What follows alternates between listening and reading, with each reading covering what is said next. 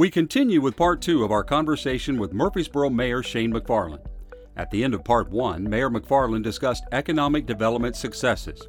We pick up the discussion as he talks about big things happening at the Murfreesboro Municipal Airport. Uh, the other uh, economic development uh, plus, which is a, it's a great thing that people are seeing, is the municipal airport.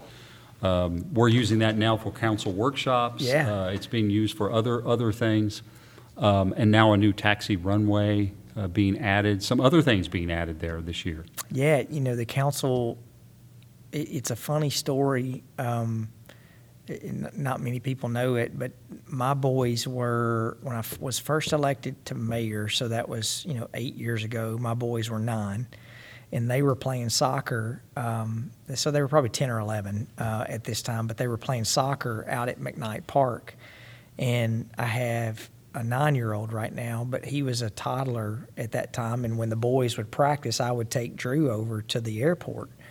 And we would sit and, you know, he would watch the planes. And so I called Chad Gehrke one day and said, Chad, you know, we've got such an asset at the airport. What are we doing with this? With this, um, it really wasn't a terminal. It Looked like a house. yeah, it was. An, the house was built in the 1950s. That they had just, you know, it was really putting lipstick on a pig. I mean, it was just they were trying to do the best they could with it. And, I, and I, he came back and he said, you know, we're we're gonna upgrade and redo some of the things around there. And and so I had just challenged him, and and this was after Drew had been there, and we had we went there every Wednesday.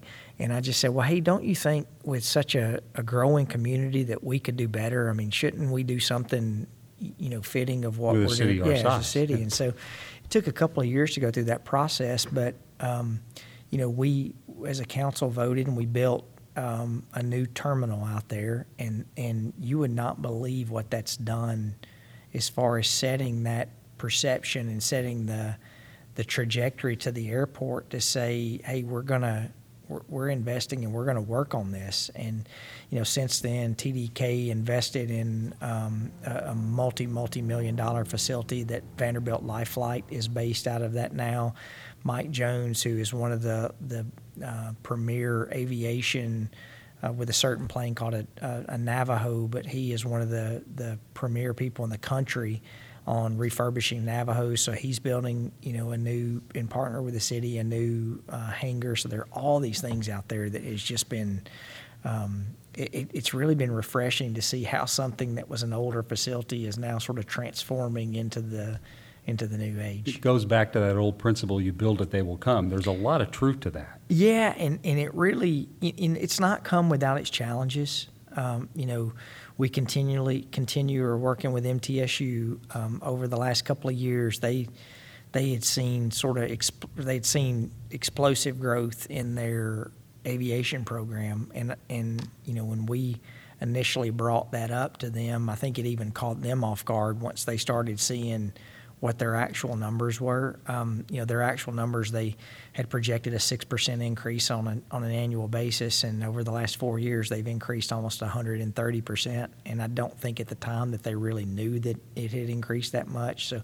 we've had some productive, um, especially with their new staff, productive conversations. And you know, Mike, the, the tough thing is as you um, you see these opportunities, you know, you have to have some some really tough conversations sometimes, and hopefully, what you you know what you really hope is that everyone has the same mindset that you want to improve the city, and ultimately, when you have those tough conversations, everyone's sort of marching to the same uh, goal of making sure of not only do we improve the quality and and um, the lifestyle of our of our residents, but that we also increase that with job opportunities and those things. And you know, and I tell this to my my boys that find something that you love to do and something that you're committed to, and all the good stuff will come after that. You know, so I don't ever worry about until I told them we had this conversation the other day about you know what they wanted to do, what they want to do when they grow up, and I've been a firm believer that find something that you love and you can devote yourself to, and the money will come later.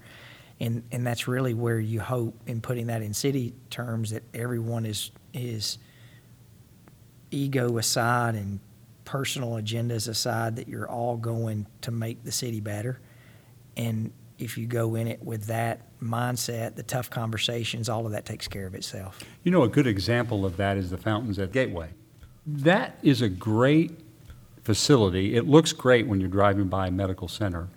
Everyone knew that, they committed to it, but early on, it was tough for Scott Gaby. um, yeah But yet, if you're doing something right, you stick with it and things will come. And now it's almost full, right? Yeah, Scott is one of the most determined people I have ever worked with. He had a vision of what he wanted to see happen out there. Um, and I mean, I remember, quite honestly, when he came with that decision, it was so bold um, at the time that I, I remember saying, Scott, you and I have gotten to be friends throughout this process. This is risky. Are you sure you want to do this? you know, because Scott not only staked his reputation, I mean, he staked his financial future Right. on, on building that project. So I was worried for him personally because, I mean, it was so ambitious for one person to do that. And he stuck with it. And, you know, I think he would be the first to tell you it's not been easy. But, you know, the city partnered on, on the land purchase and, and helping him and putting incentives in place to be able that, as he created jobs, that he would get rewarded for that. Mm-hmm. And, you know, there's not anything like um, his project in Murfreesboro. Yeah, the lighting, everything about it is top notch. And uh, isn't there uh, some approach? there's a second phase or a third phase to that? Are you getting close to? Yeah, he came in front of the council about a month ago where he's going to start his second phase. Um, so, but but you know, it's that saying: a, a rising tide raises all ships. I mean, look what's happened in that whole area. Really, it started with the hospital coming out there, um, but you really look at since Scott implemented his project and you start going west on Thompson Lane, I mean, look at the projects that have happened out there since Scott and what that's, you know, what that's really um, morphed into. And I mean, Scott gets all the credit on that, and I, I couldn't wish him any, you know, any more fortune or he deserves everything that, that comes to him. And, you know, Scott, you go out there, go to the ice rink out there right now, Scott will be working. He'll be there working. I mean, you, you, I know what he's, I know what he drives, so I see his truck out there all the time. But I mean, he's out there all the time. So I'm proud for him. I'm proud for his family because they really set the example of, of what a, a project he wanted to see, and he implemented it. One of the challenges, and it's been ongoing for years, um, it's coming to a, a a head now, is the Middle Point landfill. Yeah, Um, and the city's intervened in that.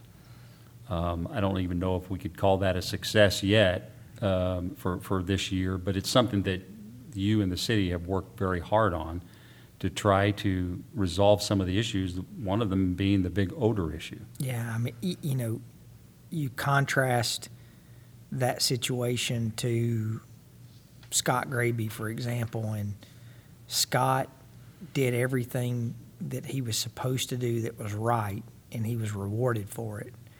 And then you look at the landfill, and you know the Republic came through with an expansion request, and you know as a council member or um, or even as a staff member, you know we get. I think we had gotten almost 900 odor complaints since late October, uh, um, sometime in October. So, why would you reward or say that it's okay for someone to expand a facility that they have right now when they've proven that they can't even take care of what they have now? And that's really been something. Um, you talk about tough conversations. I mean, I, I, we've had some really tough conversations with Republic and some of their representatives that, you know, we have to be better. And, and when I say we, that there has to be a better job done. I mean, just because that you, you, I mean, I opened my door this morning and it was cold outside. And I opened the door to let the dog out. And the first thing I smelled was the dump. And so, I noticed it too, and I live on the west side this morning. Yeah, a- and it, you know we're better than that. And just because a deal was made in the 1980s or early 90s that allows us to, you know, dump our trash for free, um, they should be able to do a better job. You know, other other in research, other landfills that are around the country don't have the odor issues that we have out at Middle Point, and so they've got to fix it. And it- if the goal of uh, the city is to, to either slow or prevent expansion, you have to be prepared for taking care of the trash. Because you Sure. still, we talked about earlier, the issue of solid waste, that's one of the first things that Yeah. people think about when they think about their city and their city services. Uh, So you're already in the process of building or starting to work on building, buying land for a transfer station. Yeah, we've got transfer stations that we have planned. You know, we're working, uh, the council back four or five months ago voted to expend some, some money in research with a company called WastAway on biosolid fuel. Um, and, and that's really where I think into this narrative and I get passionate. As a matter of fact, I get, I just start getting mad when I start talking about the landfill. Um, that you know, there's this narrative that gets created. Uh, one of our staff members, I love the term because I'd never heard of it, but he called it FUD, F U D, that fear, uncertainty, and doubt. That you know, you start you start sort of pushing. Well, what what are you going to do with your trash if the landfill closes, or what if they start take stop taking our trash? And it's sort of all of these things that create fear and uncertainty.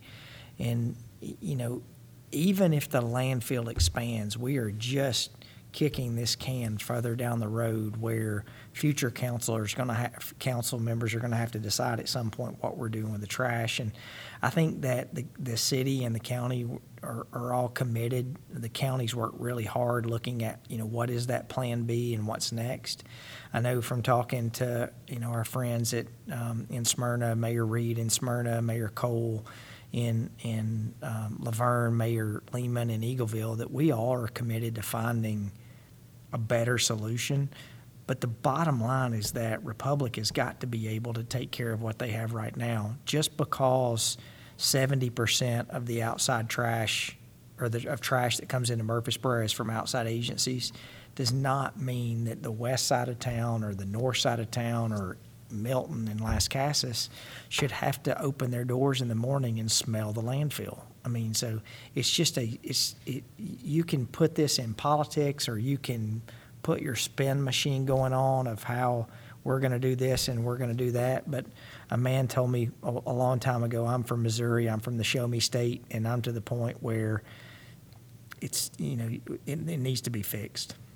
The, uh, the West Park, um, it's had different iterations, as we all know, in terms of locations, but now um, there seems to be at least a conceptual agreement between the council and Middle Tennessee Electric to swap land. Yeah.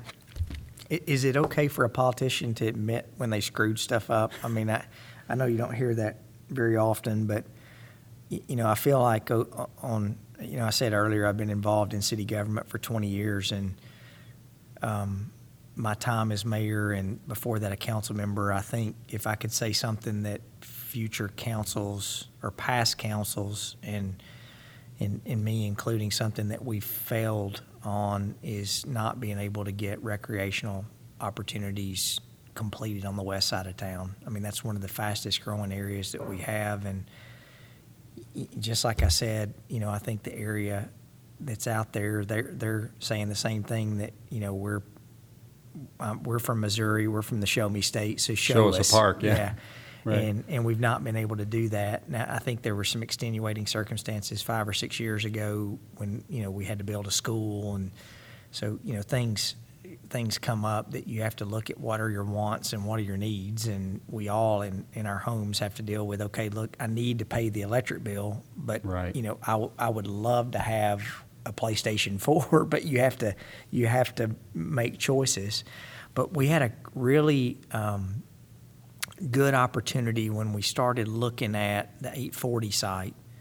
It's it you know it was the only site that we could find six years ago. We could not find land on the on the west side of town, and so we were able to find this property. It was it was not the best, but it was the best of the worst, I guess is the best way to put it. And so it's surrounded by four roads um, Blackman Road, Burnt Knob Road, Veterans Parkway, actually five roads, uh, Vaughn Road, and 840.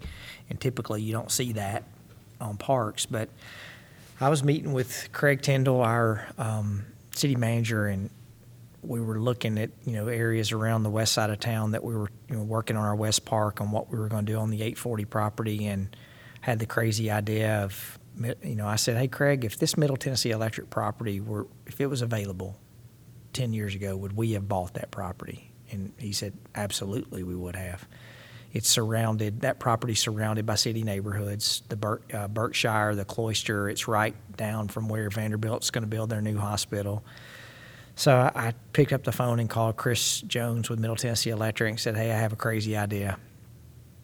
Um, our site is more set for ingress and egress for commercial development. People can't, if we build a park there, people can't walk to it because you have to walk for a city resident across the interstate, which isn't going to happen.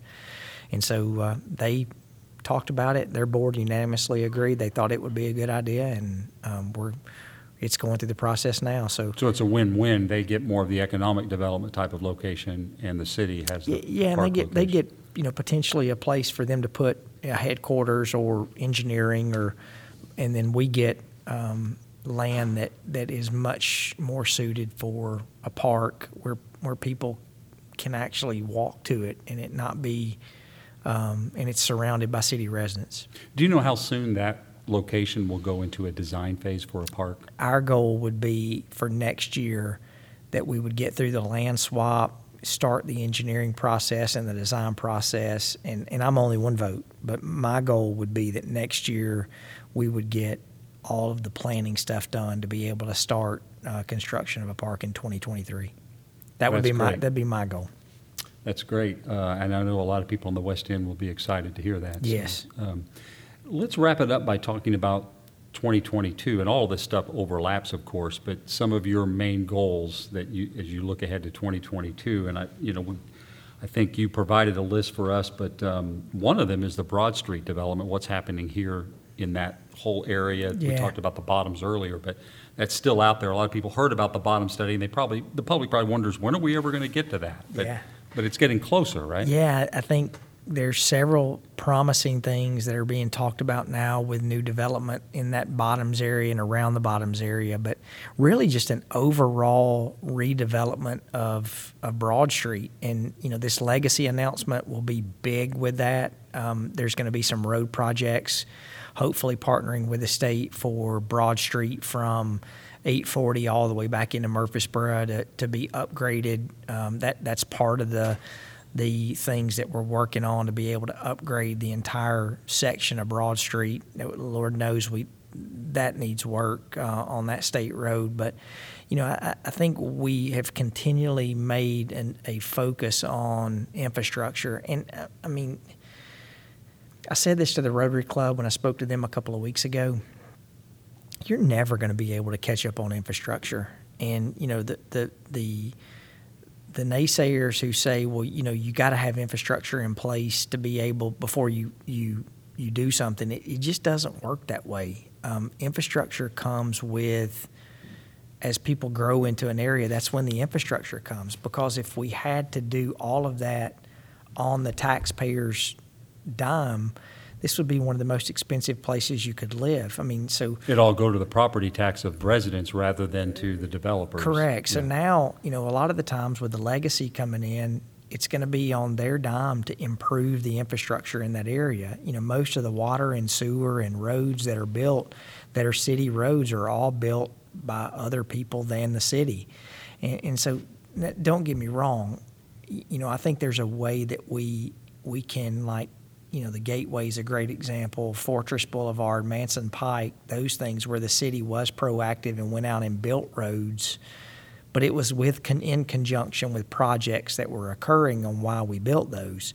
Veterans Parkway is a good example that we built a 14 mile road that Around the, that around, side around the the city. city that we were able to do that in conjunction with other projects. So I think we're going to continue working on infrastructure inside the city and you know, th- the moment that you catch up on infrastructure is the moment that your city has stopped growing. Um, and, you know, what I was saying to the Rotary is that club is that, you know, you can drive an hour in any direction of Murfreesboro. And granted, traffic is tough.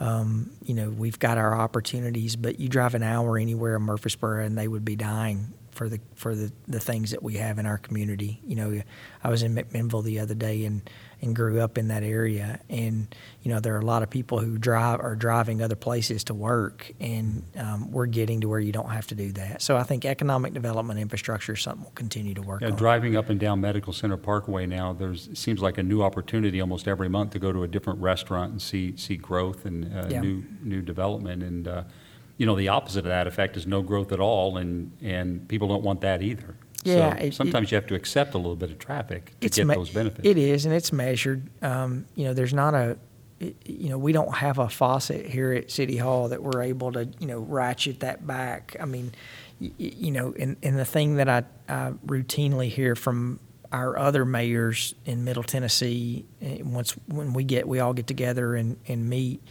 everyone in Middle Tennessee is dealing with, with what we're dealing with right now. So I don't think it's just Murfreesboro who's dealing with these infrastructure needs and, and the explosive growth that we're having. Uh, everyone's dealing with that. And, you know, I think we, we're, we all are, are committed. And it, as I said earlier, that, you know, that we're all working towards that goal of making sure that we love our city and that we try to do the right thing. And that's uh, hopefully what we all will do.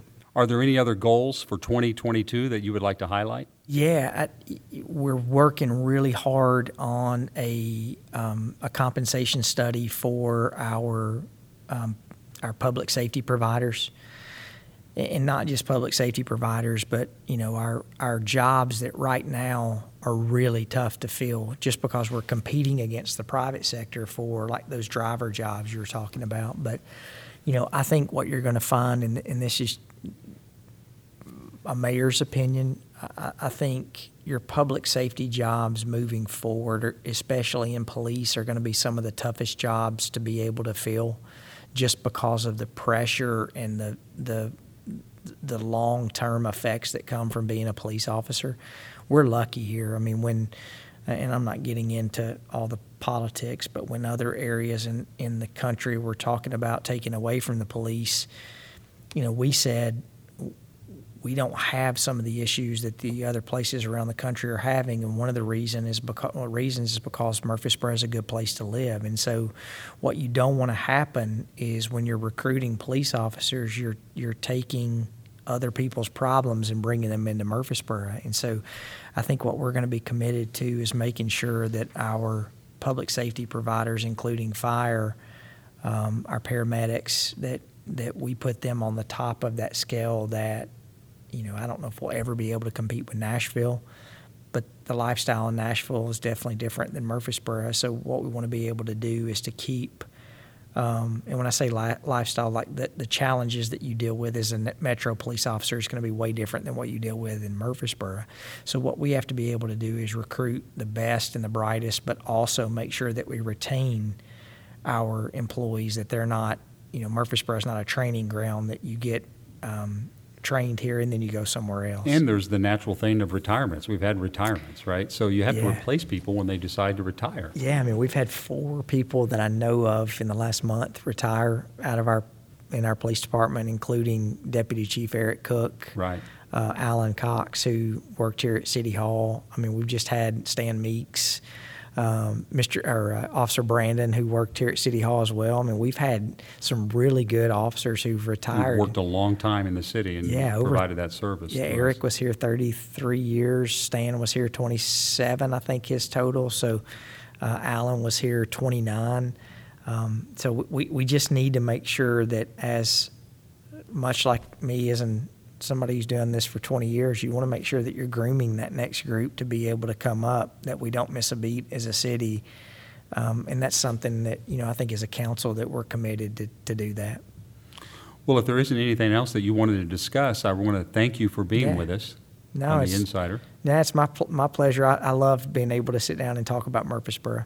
There's so much going on. I mean, we, we have to be grateful for, for the place that we live. Um, I've lived here close to 20 years now, and that's longer than I've lived anywhere else after living all over the country. Yeah. And uh, I'm, I'm proud to call it home. It's a, it's a great place to live and to raise a family. I agree. And, you know, what you're seeing, Mike, is not only, um, you know, a great place to live and raise a family, but you're seeing so many people now that are retiring here as well. So it's, uh, it's hard to to think about that right now, especially in, you know in the cold weather in December right now. My wife, I, I tell her when we go out to walk, we walk every night, and I'm like, okay, look, I'm going to go walk right now, but if you fuss about how cold it is right now, then I'm going right back in the house. Right. So, go up north and see what that's like exactly right. So I, you know, we are. Um, with all the opportunities that we have, with all the things it's easy to look at on the negative sometimes, um, we are we, we live in a great city, and and uh, you know a, a, big part of that is the people who work here, and then also the people who live in this city. Well, thanks for your service, and happy New Year. Happy New Year to you. You've been listening to The Insider. The podcast originates from City Hall. Thanks for listening via Podbean, Spotify, Apple Podcast, and Amazon Music Audible. You can also watch The Insider right here on YouTube. Our producer is Michael Nevels. For more information on the fast growing city of Murfreesboro, visit www.murfreesborotn.gov. Insider is the official podcast for the city of Murfreesboro. I'm Mike Browning. Thanks for joining us.